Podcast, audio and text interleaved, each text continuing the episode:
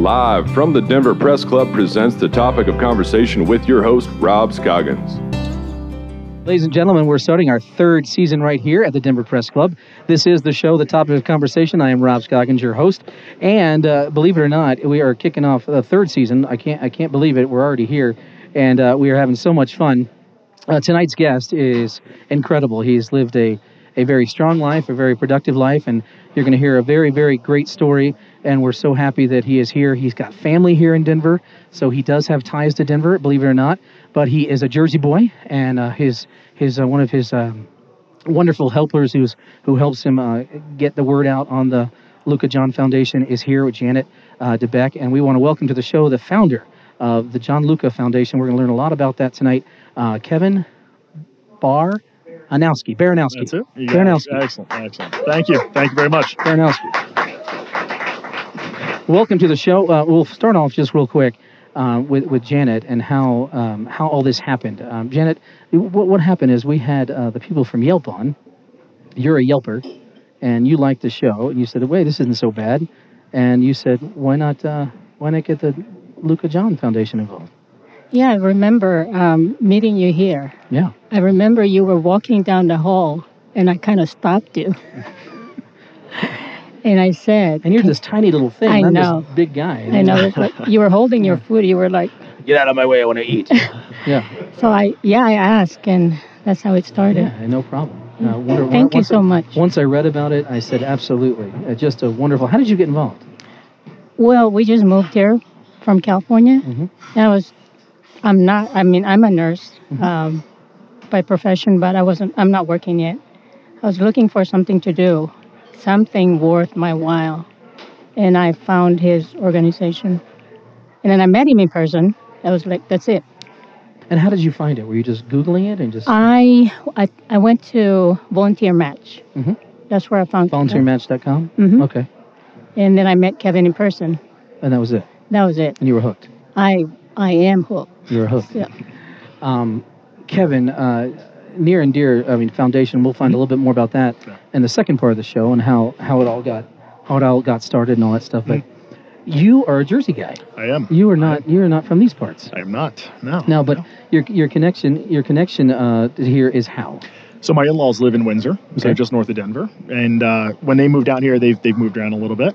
Uh, they went from Wichita, came out to Denver, big difference. And when they did, they started doing a golf outing for us. So as we took a look and saying, okay, what do we want to do, and how can we implement a local strategy um, to what we're doing nationally, Denver was the spot that we wanted to do it. So Now, answer me this: the the, the whole concept of, of how this happened. Well, like I said, we'll find out a little bit about that later.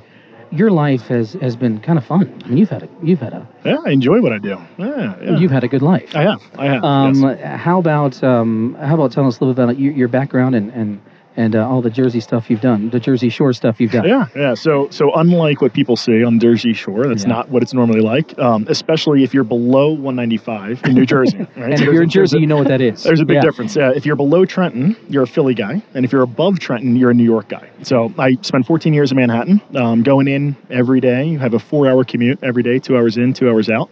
Uh, spent time in Midtown, was down on Wall Street, uh, and then took a look, you know, kind of a, a couple years ago, and said, okay, I want to shift this up a little bit, and, and you know, how can I better arrange my life? Mhm. Um, but definitely spent a lot of time in New York. Was a surfer growing up. Um, played football in high school. You know, was in a, a farm community. My parents lived on two acres. We had farms all around us, uh, which is not what people think of New Jersey. It's not No. the, it's not the turnpike. It's not just oil refineries and the smell when you get Sure. out of Newark. Yeah.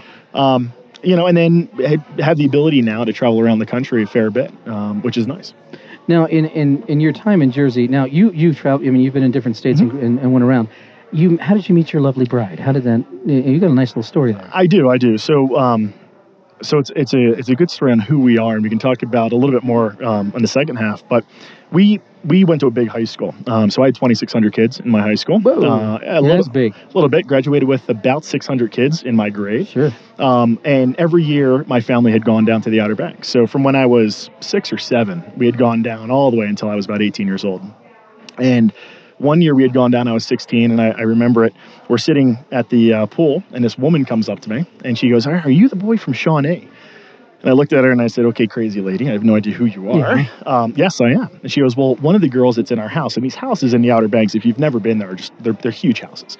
So as we had gone down, we always went down with three or four families, and one had always been one of my good friends. And you know, I said, "Yeah, I am." And she goes, "Oh, one of the girls is in our house." We said, "All right, great. Okay, see you later." And I went and I sat back down, and I was telling my friend, I said, "Look, Rob." This woman just came up to me and she said, Am I the boy from Shawnee? It's a little awkward. And he said, Yeah. Yeah, no problem. Until about an hour later, we saw this blonde walking with a woman going into the pool, right? And at a 15 year old guy, we started nudging each other on who was going to go up and start talking to her. So we went up and we were both, So Just- who was the wingman, you or him? uh, we didn't know yet. Oh, okay. That was the whole, we- yeah, yeah, yeah. Okay. Yeah, we, we were well. No, no, we didn't know until we even went up there Okay. because he was he was lead and I was the wingman, but I was lead and he was the wingman. Yeah, they just yeah, had no idea who it was. So we went up and I must have been a lot more eloquent than him. So I think my response was like, "Hi." Yeah, well, that's a good start. That was pretty much it. Yeah. yeah, at a 15, that's a good start. That was it. Was that was that or was you about push as, them in the pool, either way. Yeah, I mean, yeah. Yeah. So that was as much tact as I had as 15 Uh, years old. So I said, "Hi, I'm, I'm Kevin. You know, I'd like to talk to you." And we went and we sat down at this table, and, and you know, turns out we went to the same high school. No. So yeah, yeah, it was crazy. so and we wound up living about two miles from each other as well. What? Right? So we lived in New Jersey. We're down the Outer Banks in North Carolina, and that's where this happens. The girl next door. The girl next door. Wow. So so we're talking, and I'm like, hey, you know, we're doing a little party, right, in the afternoon uh, later on tonight. Do you want to come? And she said, well, no, I've already got plans. I said, oh. Oh, well. Okay, well, that doesn't work. So I said, well, what about next week? We're back. And she's like, well, no, no, I'm gone for a week. It's not going to happen. I was like, oh, okay. So we pretty much left it as I'll see you at school, and that was it. So about two weeks later, we went and uh, we were at a carnival. We had this carnival in town.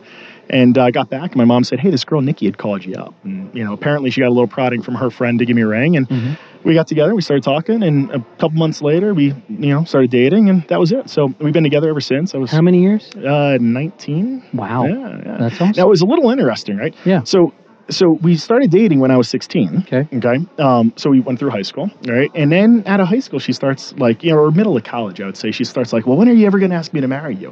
And I'm like, well, I'm 19. Yeah. So a little while longer. It's going to take a little bit. Sure. And she's like, well, we've been together forever. I'm like, well, I met you when I was 16, so it doesn't really help. Um, Did so you give her a promise ring? I've heard of those. no, no, I didn't. No, we're not from the Midwest. Jersey, Oh. Jersey doesn't do promise Right, rings. you're Trust right. me. You've seen the Jersey Shore, right? You guys do We do- tattoos, we yeah. do tattoos. You brand, you brand it on yourself. Yeah, Nicky, Nicky, Nicky, That's Nicky. it. yeah. Exactly, exactly. So, um, so, so, finally, and the funny story is, we're, we're on the bridge going into Philadelphia, and I've got the I've got the engagement ring with me, Sure. and she starts crying, and, and my wife, I love her, right? Um, but she, sometimes she's a little emotional. Sure.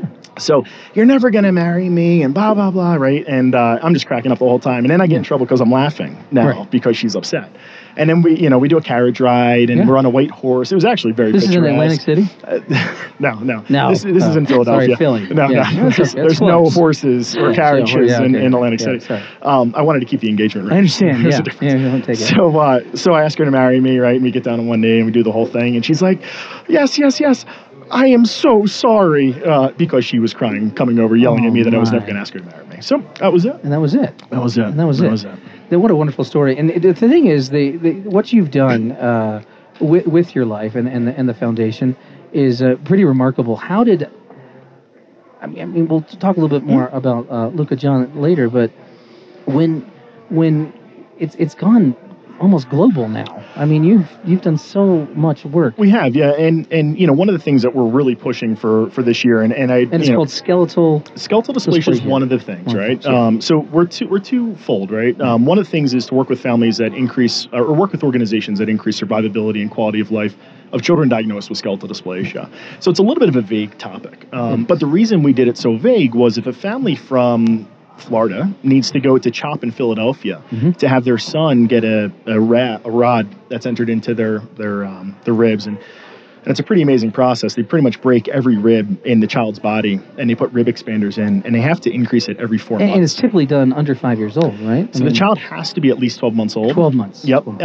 Um, but it goes on until the child's about 18 years old. Yeah. So that's a lot of flights that they have to do. Um, so when we looked at it, we said, well, you know what? There's hotel cost and there's airfare and there's all these different things, and we don't want to just make it research because honestly, you know, ten or fifteen thousand dollars or twenty thousand dollars going into an organization is going to pay for you know coffee, you know, for the ad Yeah. essentially At for a month. Starbucks, For a month, yeah. exactly. Yeah. But you know, five thousand dollars to pay for hotel stays and, and all that stuff to a family really makes a big difference. So while we take a look at increasing quality of life, that's really where we, we sat. Um, so you know, that was one of the big things that, that we had done. Um, we had a partnership with Continental Airlines prior to the United merger. They gave us fifty round you know round trip airfare tickets. That's wonderful. So yeah, so we started moving kind of in that direction. Um, and then the other side is just working with families that lose an infant child and Right. need help. Um, It- now, does dwarfism come into play there? it does, yeah. So, so skeletal dysplasia is a form of dwarfism. Um, so, when you take a look at, and if you've ever seen, you know, The Wizard of Oz, if you've ever seen a little person, they're all forms of skeletal dysplasia, um, also known as dwarfism, little people, big world, all that stuff. Yep. But there's about 400 different types of skeletal dysplasia. How many? About 400 different types. Now, a lot of these. So, Okay. and you know, in Luca's case, and you know, he had a form called short rib polydactyl syndrome, which is also similar to a thing called Jeune syndrome, which is also similar to a thing called thanatophoric dysplasia. So all three of those, and even with short rib polydactyl, um, there's a difference in you know an eyelash. There's an extra eyelash, right? I mean, it's that minute. So a lot of times these patients and these families just really don't know what they have, um, and they're not aware of it until they actually go in. And these all these are all These are all dysplasias. Okay. Exactly, exactly. So they affect the long bones in the body. So if you see a little person, that's you know what it is. no. They're now obviously the the the, the little people shows, little little people, big Mm-hmm. Yeah. world, and all the other ones. That's actually helped, has it? It has. Yeah, you know, um, it's awareness, right? That's the one of the biggest things. I think a lot of times in, in you know, in our situation, we went in and we dealt with something that one, Luca was the 31st known case in the United States of what he had. Okay. Okay. Um, we had talked to doctors all across the country. So you had mentioned, you know, the global side of it. Yep. Um, you know, we had talked to doctors all over the country, and we had doctors from internationally that we had, you know, reached out to to kind of just get information. We were young, and we didn't have any idea of what our child had, um, and we had no idea what it meant for future children. Um, we didn't know if it was recessive. We didn't know if it was just a random mutation. Or genetics. Exactly. exactly. No one knows. Nobody, nobody knew. Now, um, there's a lot of work being done in California um, that's actually increasing that. Um, Luca, there's a, you know, it's one of those cases of like, there's good news and bad news. You know, we're going to name something after you. Yeah. Is this sort of thing, right? So there is a Luca gene of the specific dysplasia that he had now Okay. because we contributed to, this, to the study that they were doing. Um, but we've had, you know, we've had doctors, you know, reach out to us now. From all the children's hospitals, Yeah. from what I read. Yeah, and, and we've had doctors from France reach out to us Yeah. about you know looking for us to give them medical grants. We've been recognized by the Pope, um, or at least Benedict before. Yeah, yeah. Um, the Prime Minister of Australia, the Prince of um, Wales, you know, has reached out to us and just kind of you know we we are global. Um, we really want to focus on North America and get our, our footprint pretty good there. How many children are, are born with this in the United States? Or you can say world, because I mean, it Yeah. is a world worldwide Yeah, thing. I mean, it's about, and it depends on what it is. I think for for what Luca had, the short rib polydactyl, it's about one in two hundred and fifty thousand. Wow. Um, for thanatophoric, which is a, a different, just random mutation that happens, it's about one in five hundred thousand. Um, if I had to speculate, I would say it's probably about one in, probably one in ten thousand that a form of it winds up coming in one of the four hundred different forms. And what is the survival rate? Um, so for thanatophoric, for Jeune's, for, for short polydactyl, zero. Um, or I shouldn't say that. Jeune's has a, depending on the variety um, and the variation and the degree, um, but it's very, very minimal. Very, very minimal.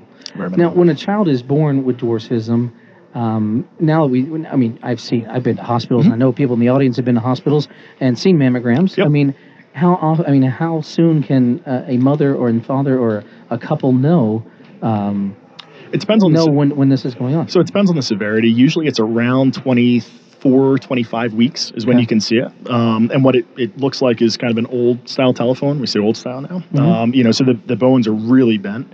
Um, but sometimes it doesn't present until 34 weeks, 36 weeks, right before the mother's going to deliver. So a lot of times, and there's no genetic and there's testing nothing available. the mother can do. No, no, and that's the problem. There's no genetic testing available for a lot of these. So if families going in and saying, I've got a perfectly healthy child, nothing's going to happen. Um, one of our families in Florida had delivered what they thought was a perfectly healthy child, and unfortunately, that child had passed away within 30 minutes because they had this, um, this, you know, um, dysplasia. Let me ask Janet, who's a nurse um, in California and also a part of the Luca John Foundation. Uh, Janet uh, Dybek, who is here, and her husband is uh, filming us tonight. Thank you so much. When uh, when a mother finds out uh, that she's having a child with um, skeletal dysplasia, um, how does that? I mean, how do they deal with it? I mean, you, have you been there when that's when that's happened?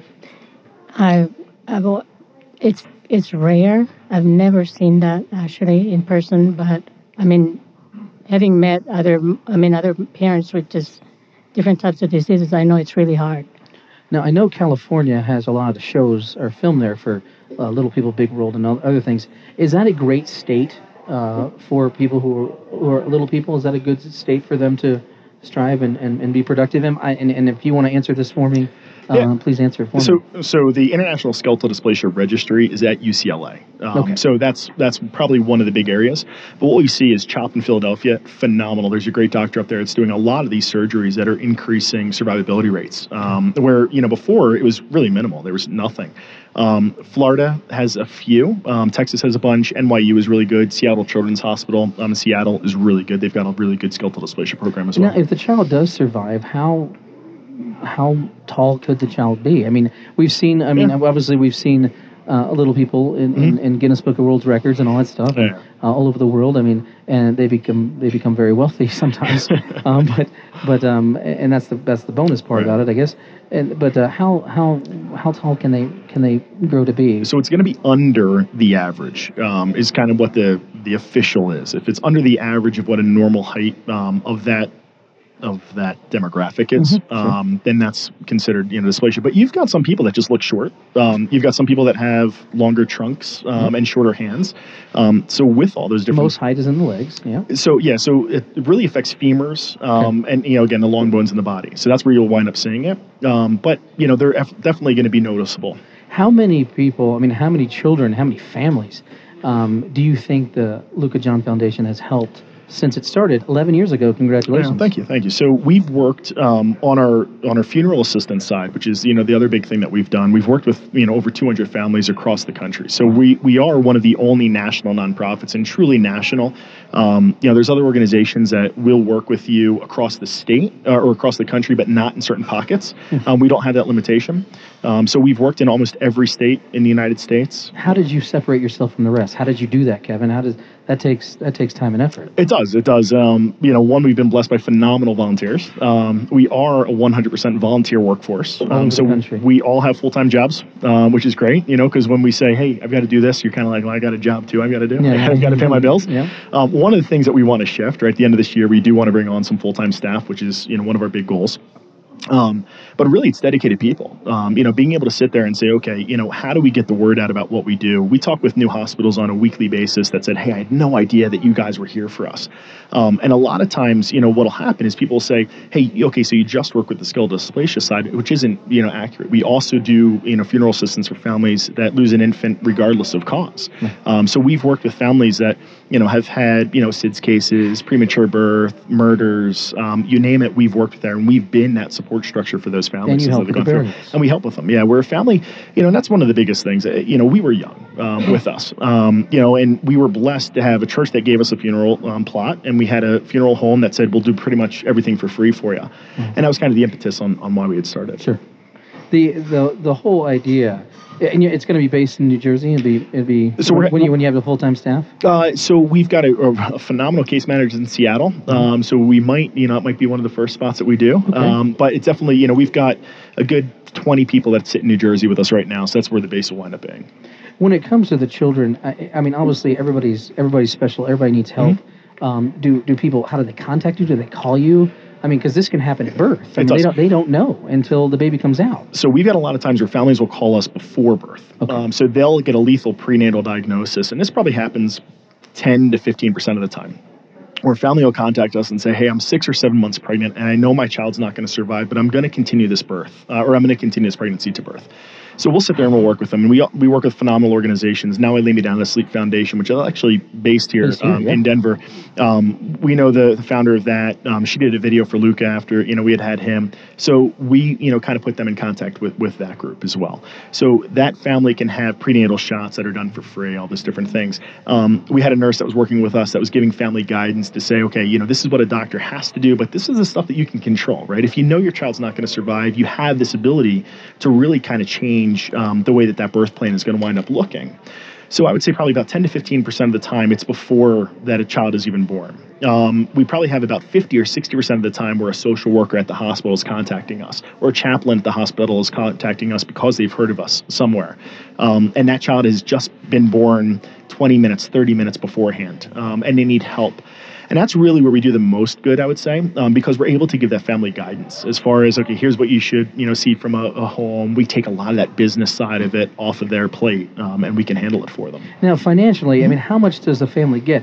A thousand dollars, seventy thousand dollars? I mean, where where So, the where do you guys? So we have no off? we have no set limit, and that's one of the big differentiators between us and other organizations. Um, so there's other organizations that'll sit there and say, okay, we're gonna have a five hundred dollar cap, and they're, and then they'll say, well, we can't work with a family that has you know a let's say they delivered at 22 weeks Sure. um, because it's under the state standard of what's considered viable.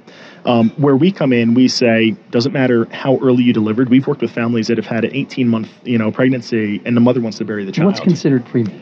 uh, before 20 well so so before viable I is mean pre- 24 premature. Yeah. so 24 weeks 24 anything weeks. before 24 weeks Anything before twenty four weeks. correct yeah And we've seen babies survive. Yeah. After, after so it's harder right i mean definitely the survivability rates below 24 weeks are definitely you know harder um, i mean we've got friends that have had children born right around that range um, you know and they've gone on to survive and survive. Mhm. Um, does it? Do twins ever? I mean, does it ever happen with with um, Yeah. Yeah so we with Siamese twins and and separate- conjoined? We just yeah conjoined Yeah, twins. yeah. So we actually had a case a few years back that was in um, Iowa, I believe, that was conjoined twins um, that were born prematurely that we worked with, and the family didn't have the funds to be able to afford the headstone, and we went in and we paid for the headstone for them. You're listening to the topic of conversation. I'm Rob Scoggins, your host. We have the uh, director and founder of the Luca John Foundation, Kevin Barnowski, here, and uh, with uh, Janet Dybek, who got this all together. And we thank her, we thank her so much for putting this, uh, putting this all together for us, uh, and having him on. It is a, it can be heart wrenching. I Mhm. mean, this can be uh, some some of the most tough love stuff you've done, Absolutely. uh, and you do it every day. yeah, we do. And how often do you, I mean, how often do you go to a hospital? How often do you fly to see these families who have just lost or, or, or going through, you know, some, some uh, tears because they, they are keeping the baby, the baby will survive and, Yeah. And realize this is going to be a different life. So, so that's one of the unfortunate things that we can't do because we work with so many families. I mean, we get probably five to six requests a week that come into us um, because you know, and we'll, we have other organizations that'll come to us that have a limitation, and they'll say, you know, we just don't have the funds. Can you guys help us? Um, so we've kind of become an umbrella organization for a lot of these smaller nonprofits because there are groups that'll say, okay, I'm in southwestern Pennsylvania, I can work with you, um, or you're within the state that we work with, we can help you. But if they get a case from Nevada, they can't help. So they'll come to us and they'll reach out to us. So we would love for our case managers to be able to sit and go to the hospital and talk with them. And that's one of the things that we have with our local state initiatives. Um, you know, to be able to say, okay, within Colorado, if we have a bunch of case managers, they can sit at the hospital. They can sit with the case managers and be that support for that family. And when we look at our case managers, we really want to find you know individuals that have had experience um, and not book experience as well, right? That's another key differentiator. We want families that have been there, that have suffered a loss, that have had a family that has suffered a loss, because we don't want to be a textbook organization, right? We want to be someone that says, "I was there." Someone right? can show empathy. Yeah, I, I, I sat in your seat. sympathy. Yeah, exactly. You know, and it not you know page twelve you know says you should write a journal, Yeah. right? Um, someone that says, well, you know what, it sucks, and it's going to suck for a long time. Mhm. But you know what? I got through it, and you'll get through it, and we'll get through it together. Now, people like Janet and, and others, Mhm. how does someone volunteer? I mean, like, like you know, I, I I've got some time. I, I, I you know, I, I I've read so much about you guys. How does someone get involved locally if they want to? Yeah, so so definitely reach out to us. Um, you know, we've got our email, Volunteer Match. We have a lot of our open spots on Volunteer Match on our website, lucajohnfoundation.org. We have a lot of our volunteer postings today. Um, so you can reach out, and then what we'll do is we'll then put you out to the director within the state that you're in um, to be able to then help out. You know how know, much training is involved? I mean, how much? so, so we do an orientation, you know, for all of our volunteers. Depending on what they do, our case managers are really key to what we do. So they have a longer process. Um, you know, our case managers come in, they do an orientation. Um, they sit in kind of a, a proby type of a spot with one of our senior case managers, where they're only in a listen only. When that case manager says, "Hey, you know what? I think they understand what's going on," um, we'll have them do administration work. So they'll reach out to the funeral homes, they'll get invoices, they'll put everything into our system. When the case manager that's you know supervising them looks and says, I think they're ready. We then have them shadow on a couple of calls with actual families. And then once the the supervisor says, we think the probie is ready, they kind of flip roles. And the the trainee basically takes lead um, with the supervisor sitting behind them. And once they say, okay, I think they're good to go, you know, ready to launch, we let them out. Now, you've mentioned you've helped people in Europe, you've helped people in Canada, you've helped people in Mexico and South America. How does that even work? So- I so- mean, how do you get there? How do you tell those people cross languages, barriers, I mean, all that stuff? How does that work? So we've worked with fam- we've worked with organizations. We haven't helped families outside the U.S. yet. However, um, you know, working in the United States, But they know and- about you. Yeah, and- and- but working in South Florida sometimes is like working in a different country. Sure um, yeah. You know, so there are language barriers. Yeah, North Cuba. It's a great state. That's exactly what it is. Um, so usually, what we'll have is a translator from the hospital that'll work with us, or the social working team. Um, you know, it's one of the things that we've kind of toured around, um, you know, internally to say, okay, do we need Spanish speaking? Um, we have a new director that we're looking at bringing on that is Spanish speaking that can help us in those cases. Um, when we look at case managers, if there is bilingual, um, and whether it's you know Creole, Haitian, Spanish, whatever it might be, um, you know, we definitely like to have them on board. dwarfism is a is a is it doesn't happen a lot. It doesn't. It's not a it's not a normal birth for the mother Mhm. either. Correct. Explain to us a little bit, and and uh, you know, uh, wish uh, we were hoping your wife would come. We know she's busy with the other three kids. Uh, yes, Uh, yes. Someone's got to watch them. Yeah, little babies at home, um, and uh, to have her just talk a little bit about Mhm. when when that is happening. Uh, does it does I mean, is it different? Is it a different childbirth? Is it a different Um, um, you know, it, it's different that it's a high risk. You know, I mean, that, that's the biggest for the mother too? For the mother, Abs- Yeah. for, absolutely for the mother. Um, you know, I mean, with it comes, you know, and with any with any harder pregnancy, right, or because that being is trying to surviving in another being. That's it. And that being wants to win. Yeah, and there's and there's Yeah. heart issues, right, that the mother can face, um, early delivery, Blood preeclampsia, blood pressure. All those things are really, you know, um, parts of things that you have to, to worry about, um, and and then just the emotional stress, Yeah. right, is the other big thing that you have to worry about. How many how many mothers do we lose? I, I don't have the statistics, and I, I wouldn't want to speculate on, on what it is. Um, you know, I think that you know, with anything childbirth, I mean, to me, childbirth is an amazing. It's amazing. Um, yeah, I mean, for- I'm a father myself. I mean, for how perfect everything has to be, um, you know, is amazing. And and when you take a look at childbirth, you know, in general, once the child's heart starts beating, there's a 99% chance of survivability of that child, which is which is absolutely crazy. On how much has to happen perfectly within Yeah. those first 10 Uh, uh, uh, days, yep. you know, before it can happen. Um, you know, so so you know, you've got added stress to the mother that can can happen when you have a troubled labor uh, or a troubled, um, you know, infant inside. Um, but you know, again, I don't know how much the mother mortality rate is. now, is, is Down syndrome? Uh, is there ever a child that has dwarfism and Downs? Is that? I'm or, sure. Or is that's not? Yeah, I'm, I'm not aware of what it would be. I know that with our our third child, with Luca or with Noah, um, you know, there was he had an issue, and you know, ironically enough, I I never missed an appointment with Braden, our first son, um, and then you know we had Luca, and then um, you know, and then there was a meeting or something, and I forget the reason why I couldn't be there for for Noah, but after we had Luca, one of our family friends worked in a fertility clinic, and she was like, "Well, come in early, Nikki, you know, and I'll, and I'll watch you, and I'll make sure everything's okay." And one of the things they found was extra extranuchal fluid behind Noah's neck. So it's the flap that comes back, you know, right Yeah. behind the neck. Mhm. And normally it should be whatever it is, four millimeters, and his was 4.3 millimeters. What you know, nothing that was crazy. But she said, based on your history, I wanted to bring it up to you. So me, you know, looking at WebMD and you know, being a virtual doctor that Sure, everybody yeah, is today, looked and said, all right, well, what can this be? And it was four things. And one was, you know, trisomy 13, which is lethal. Second was Down syndrome.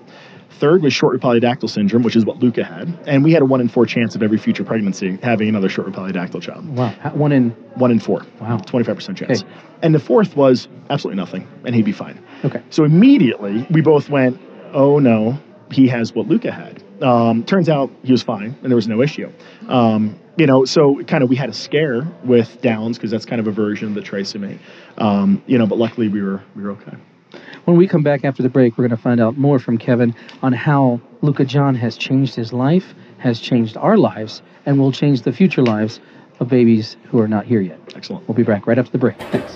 Consider joining the Denver Press Club, which offers a relaxing atmosphere of camaraderie and creativity and serves as the hub for Denver's media, public relations, and communications community. It's the nation's oldest press club, with the first organized meeting held in 1867, and with the club making its home at 1330 Glenarm Place since 1925. Please visit our website at denverpressclub.org to find out all the great things that are happening throughout the week, month, and year. We're open Wednesday, Thursday, and Friday. Come by and see us. Here at the topic of conversation, uh, we are here at the Denver Press Club where the conversation begins. I am Rob Scoggins, your host uh, of the topic of conversation, and we're having a wonderful, wonderful conversation and learning so much about skeletal dysplasia, and of course, uh, talking to Kevin um, Barnowski. Barnowski. Baranowski, yeah. It just sounds like a football name. It just sounds like you should. You know, I guess it's because of Romanowski. You know, with the with the New England Patriots. He was, the- he was a little better than I was. a little, a little better. A little better. Small, small, small well, you were a wide receiver, right? Uh, yeah, until they figured out I was a wide receiver.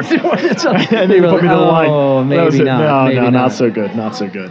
This um, this whole topic is near and dear to your heart. Yes, yes. and and the um, this is where we come to the part of the conversation which which may draw some tears Mm-hmm. from our audience, which may hit some um, hit some nerves, and and definitely get into um, a a loving uh, loving spiritual thing that you guys went through, Yeah. and and it's um kind of walk us through um, what happened that night and uh, in in Philly Yeah. and your wife Nikki, beautiful lady. You Correct, had a two-year-old son We did, uh, at that yeah, time yep, yep. named Braden. Correct. Braden uh, Baranowski. Correct.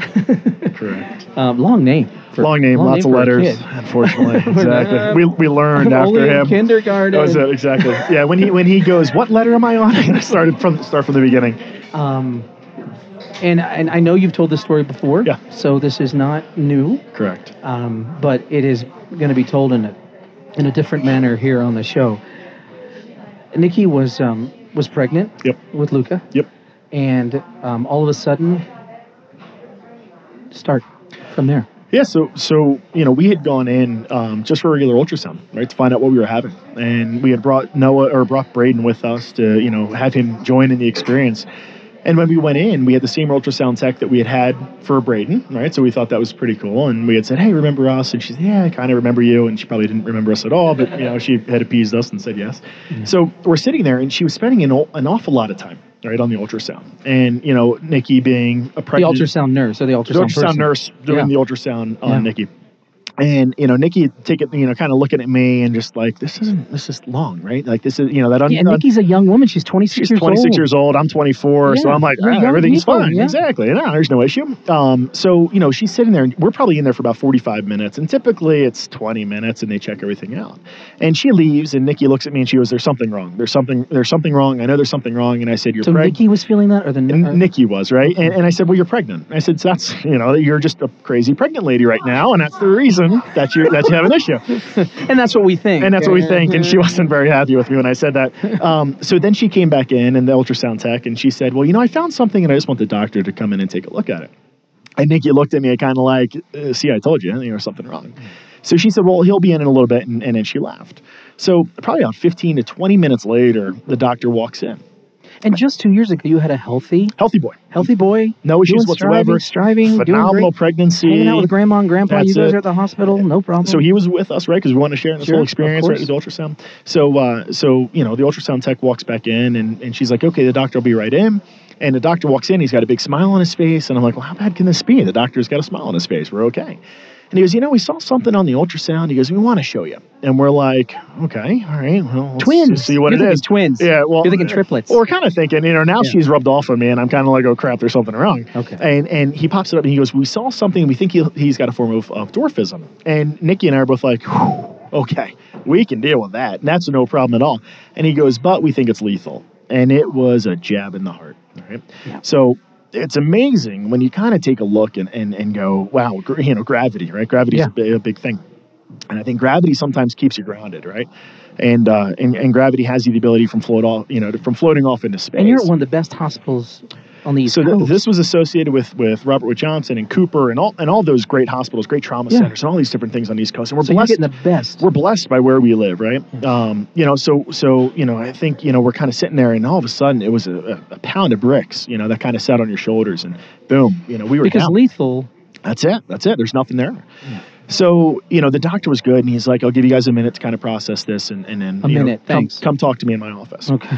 So he left and, you know, both of us break down, right? Obviously, um, you know, we have no idea what's going on. And he, and he had told us a little bit, you know, we think it's this kind of, of skeletal dysplasia and we're not really sure, but, you know, we'll have And you. how many months along was Nikki? So she was 22 weeks, Okay. I think, at the time. 22 weeks. Um, you know, so I mean, you, you saw him, you saw his hands, you saw all, all the stuff that you Mhm. say.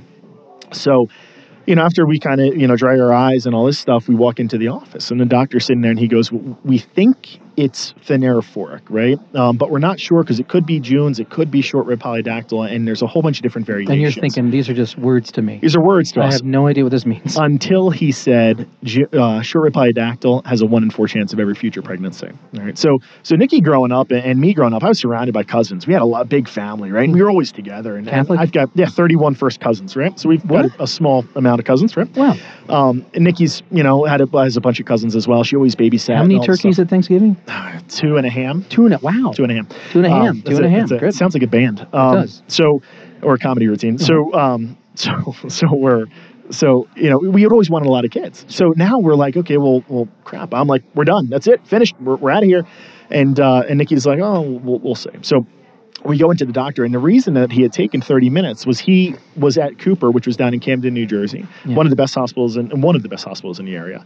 And it's a 45 minute drive, and he got there in 30 minutes. And he sat down and he talked to us, and he said, you know, here's what it is. And he, he literally opened up a textbook, and he said, read this. I think it presents all of these different things, right? Now, was he a preemie doctor? Was this this, this his specialty? he was just got- he was a got doctor. you? He, got called. you. yeah, Okay. but but the ultrasound tech when she left the room called him and said, "I need you to come up here and deliver this news to this family." Okay. So when we sat down and we talked to him, and, and we're still kind of like, "All right, I, you know, we'll, we'll see what happens." Right? And the eternal optimist in me is like, "I think we'll be okay."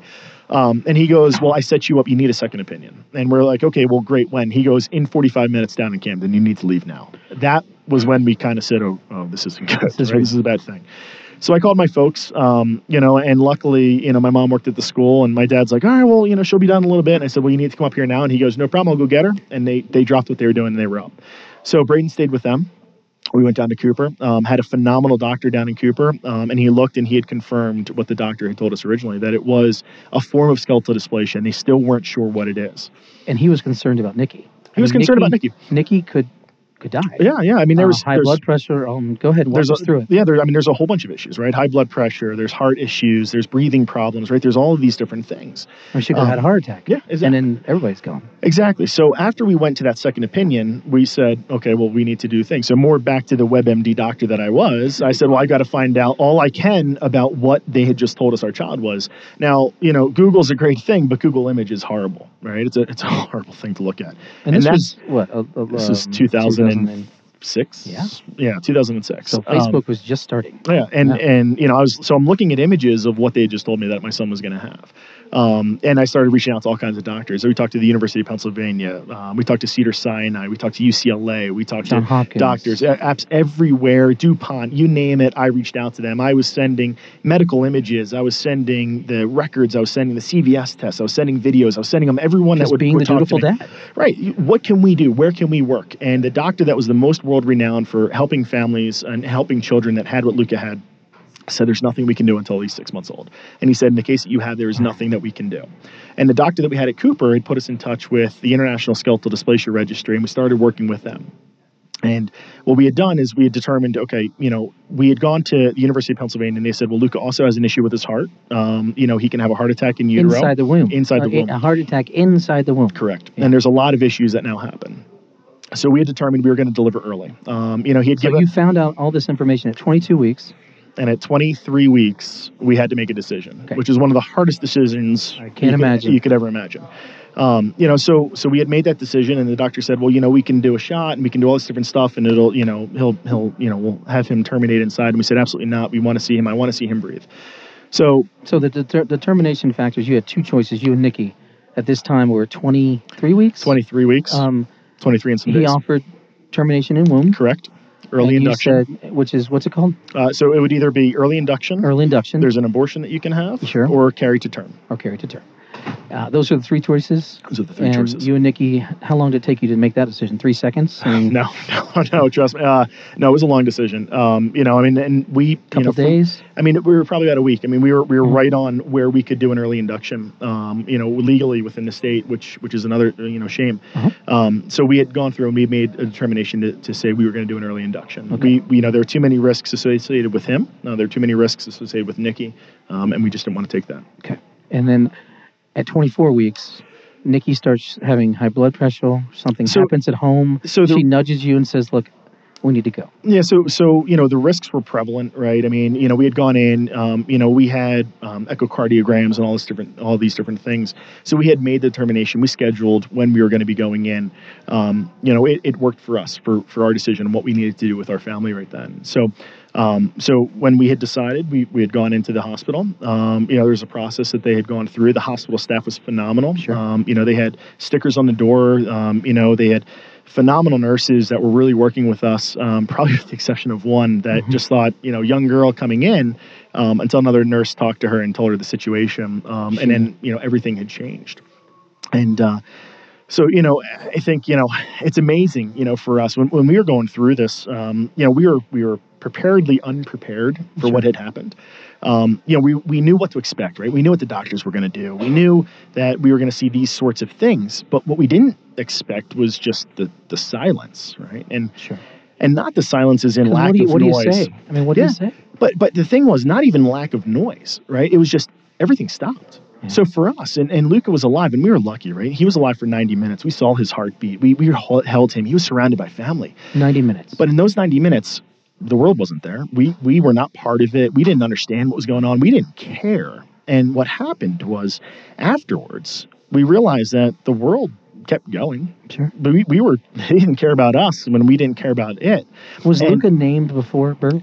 We, you know, right, I, for- I forget how we even did it. Um, you know, it's not even like I was a Godfather fan. You know, that would have that would have made sense. Is Luca a family name? It isn't. It isn't. It you know, isn't? I, just we stuck with that four letter name, and that, Yeah. that worked. Um, we we said it, and, and that's what it was. Um, you know, but but I think at that moment, right? So after those ninety minutes, when you come out of it, and you have that realization, I remember Nikki and I are sitting in the room, and you know, it was you know, Grey's Anatomy was on, and I remember chasing cars, and in both of our minds, for whatever reason, that song just like plays a role, right? And that's Okay. that's kind of the song. Every time, you know, we're either down or, or thinking of something, and that song comes on, it's like there's Luca. name? Um, I think it's chasing cars. I don't know what it is. It's just it's just Grey's, Anatomy. yeah, Grey's no, no, Anatomy no, theme? no, chasing cars. Oh, it was Chasing on, it was Cars. on. It was on. Right, of it was on Grey's Anatomy. Yeah, sorry. Yep. Yeah. So Yeah. every time we hear that song Yeah. is when we think of Luke, and it's crazy because we'll be in the car and, and who sings that song? well, Who- God, who- I don't know. Who you're, sings the song, Mariah? You're the DJ. Fray. The Fray from The Colorado. Fray. That's it. You from got it. Colorado. Fantastic. Yeah. So every time we hear that song, we think of him. But you know, we, so I remember we're sitting in the hospital room, and it was like third party experience, right? And, and we're holding him, and I remember the dimples in his nose, and, and you know how his fingers looked, and the hair on his head, and, And just you know, a tiny. and and tiny, really, really, hand? really tiny. Oh, yeah. I mean, he was he was you know probably you know a foot and a half long, maybe. okay. And uh, and that song came on, and it was in that moment that my wife and I just kind of looked at each other, and we were like, "Oh my God, what just happened?" Right? We're and you're in you're in a dark place, right? Because now you're sitting there and you're going, you know what? That guy's still playing baseball, and this guy still you know is complaining about taking his kid to ice skating or whatever it might be, and they have no idea what I'm going through, and you can feel so lonely at that point.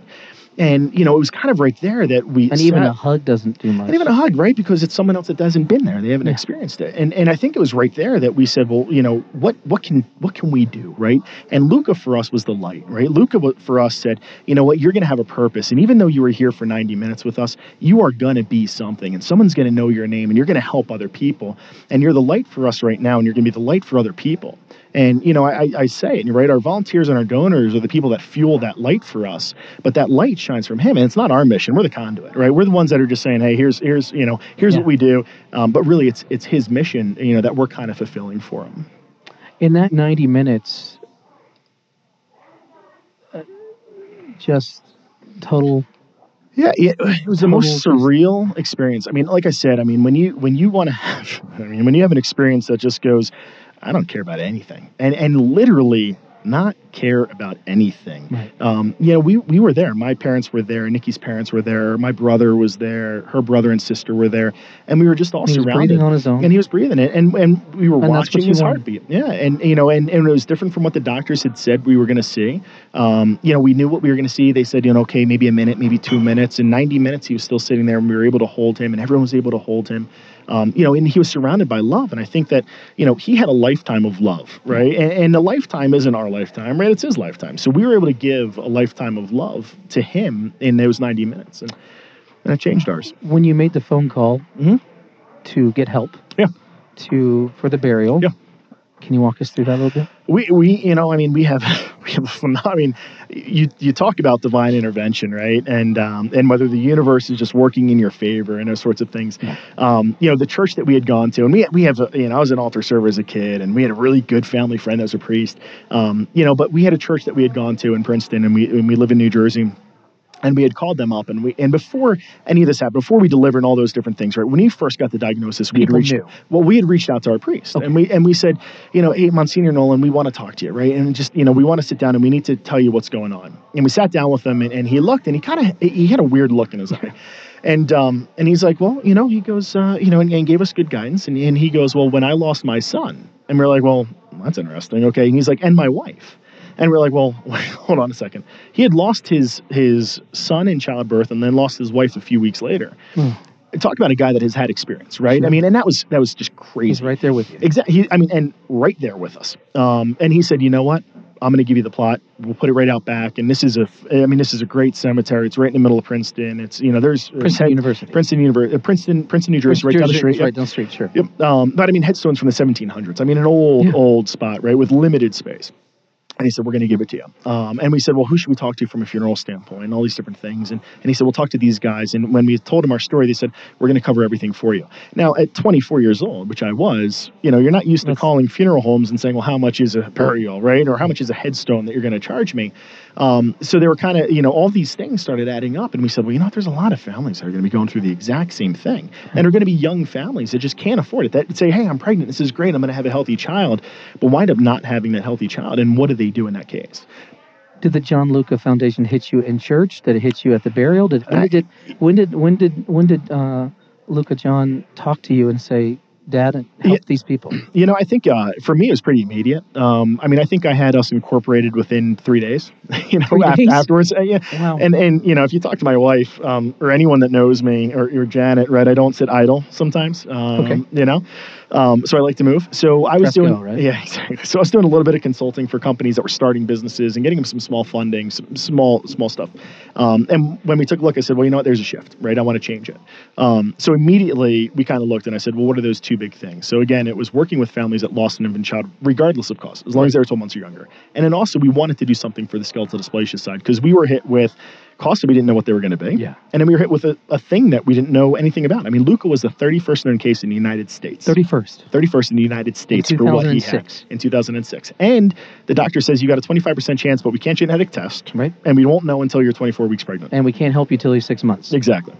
Which is Wow. kind of like, uh, that's not, yeah, that doesn't help me. It Sure. Doesn't help me at all. There is a blessing in disguise in this. Um, a couple years later, Mhm. you and Nikki got pregnant again. We did, yeah, and and again, my wife, the eternal optimist, um, when she's like, "Hey, I want to, I want to have another, you know, baby," and I said, "Well, you're crazy. No, we're not having another baby." Um, and she said, "No, no, no." And then, you know, we had we had Noah um, with the the nuchal issue, right? Right, Where you one of the issues was a chance. Was, was short polydactyl. Um, so we had him. Came out perfectly healthy. He's awesome. He's, he's phenomenal. We're blessed with great kids. Um, she said, "Well, you know what? I really want a girl." And I said, "Well, I really don't want anything else. I think we're done here. Um, not you know, our- let's twenty not five count our percent chance. chickens, I think we're I think we're all set." Mhm. Um, and we wind up getting pregnant again, and we wind up having a girl. Thank God. Um, you know, and then that was it. I said, And "Well, we're how- finishing either how- you or me. We're done." How old are the kids now? Uh, so Braden just turned ten. Noah will turn eight, and Lila um, is going to be or just turned five. And Luca would have been ten. Luca would have been nine. Nine. Um, so I've got a niece that's actually was born a month earlier than uh, than Luca was. Okay. So it's it's cool, you know, seeing him kind of in where she's at, and we can always kind of say, okay, well, where where would Luca be at this time? Um, the nice thing is the foundation for us kind of becomes a little bit of him, right? So you know, while you raise a child, right, and and this is kind of where we're at in our evolution as an organization, you know, we're kind of raising out of that kind of infancy kids side and kind of coming into the teenager realm, which changes kind of how we operate, um, changes a little bit in, in the direction, and changes a little bit in how you you work with people. Um, you know, so kind of by proxy, we, we kind of can assimilate the foundation with a little bit of Luca. How often do you go and take the family to Princeton? And You know, it's great. The kids go to school 400, or, God, not even 100 yards from where he's buried. Um, so they go to the school there. Um, so, you know, it's funny.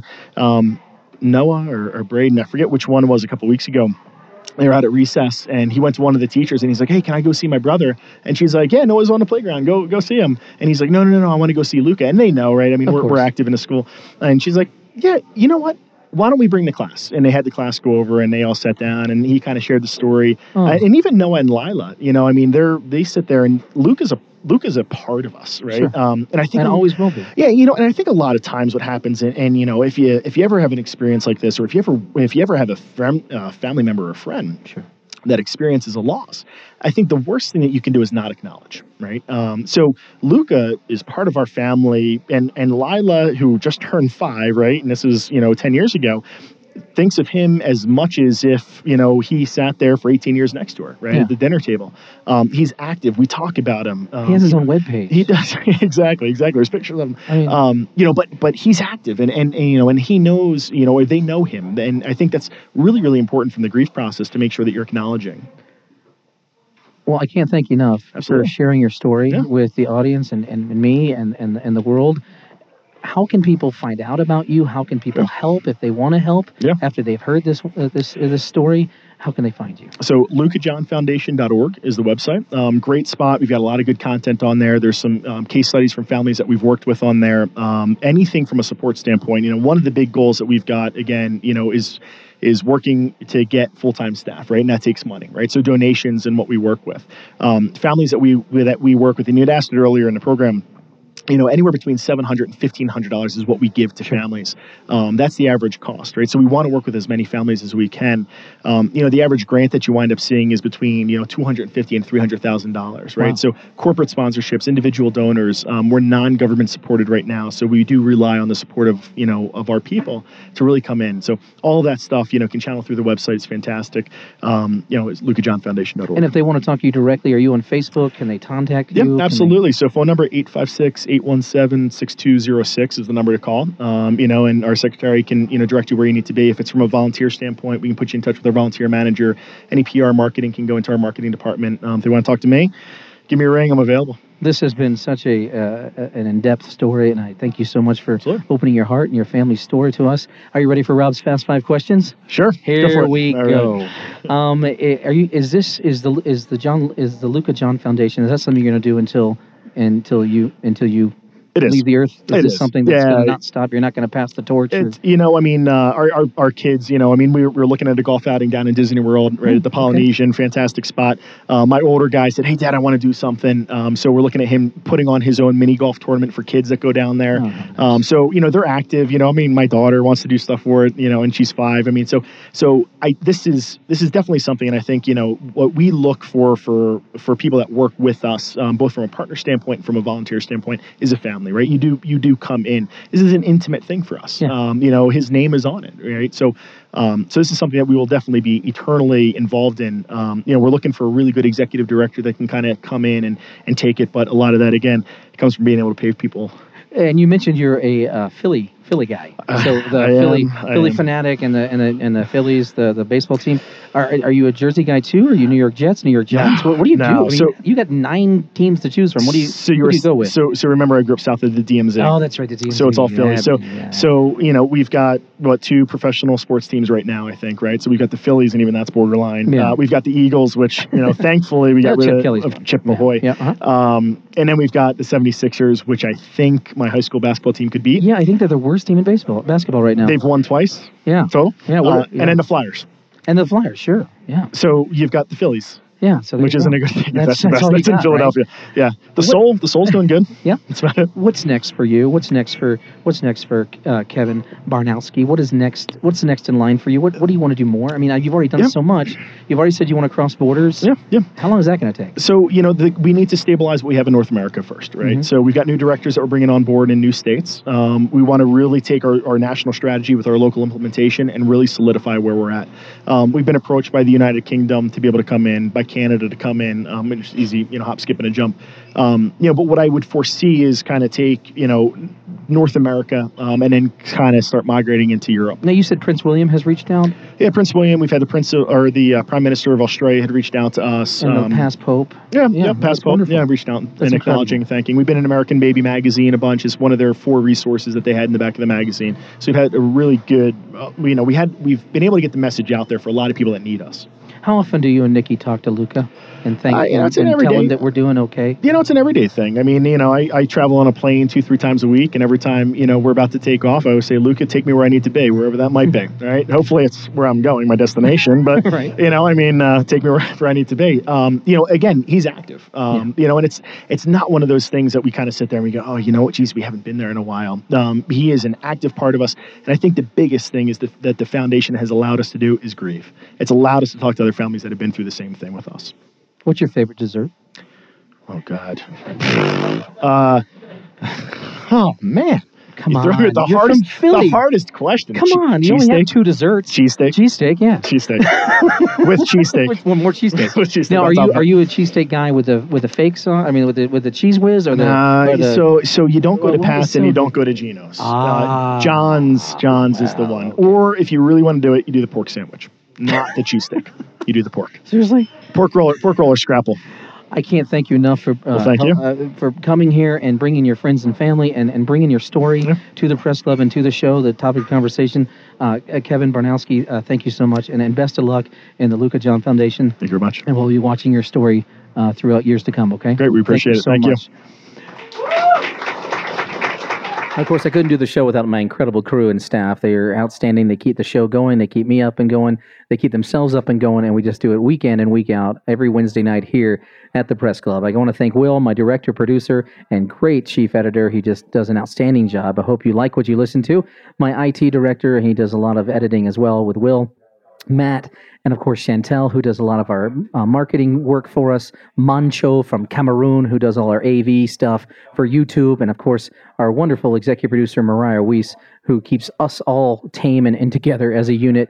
And uh, we cannot do this without the Denver Press Club either. The Denver Press Club hosts us every week. I'm a proud member and uh, very happy that we are here every Wednesday. And I want to thank the staff Carmen, the general manager, Bruce Goldberg, the president of the club, and of course the staff here, Mark and Will, uh, the best bartenders and cooks around. So if you are in the Denver metro area, come by and see us on Wednesdays. We'd love to see you. Listen, talk, love, and wake up with a purpose every day to do something good. And you just might be right down here with us in downtown Denver at the Denver Press Club as our topic of conversation. Thank you and good night.